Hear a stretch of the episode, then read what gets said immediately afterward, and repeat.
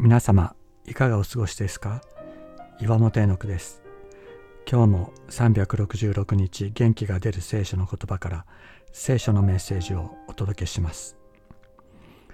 8月12日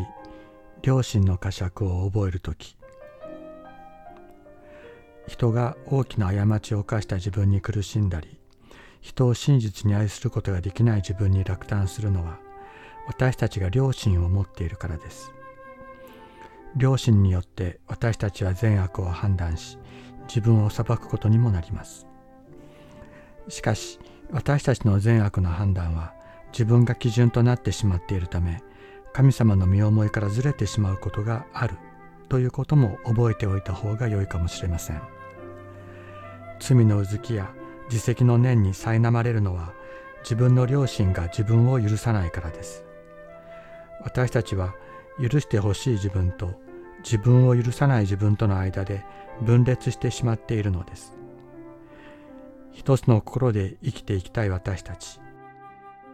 私たちの本当の願いはこの一つの心を神様に委ねこの一つの心を神様に捧げながら生きていくことではないでしょうか。イエス様はそのことを誰よりも深く知ってくださっています。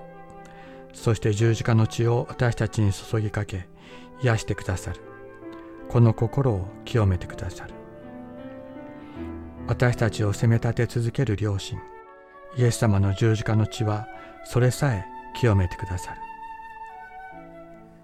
また私たちには神の家を治めるこの偉大な大祭司キリストがおられるのですから心に血を振りかけられて邪悪な良心を清められ体を清い水で洗われ全く信仰を持って真心から神に近づこうではありませんか。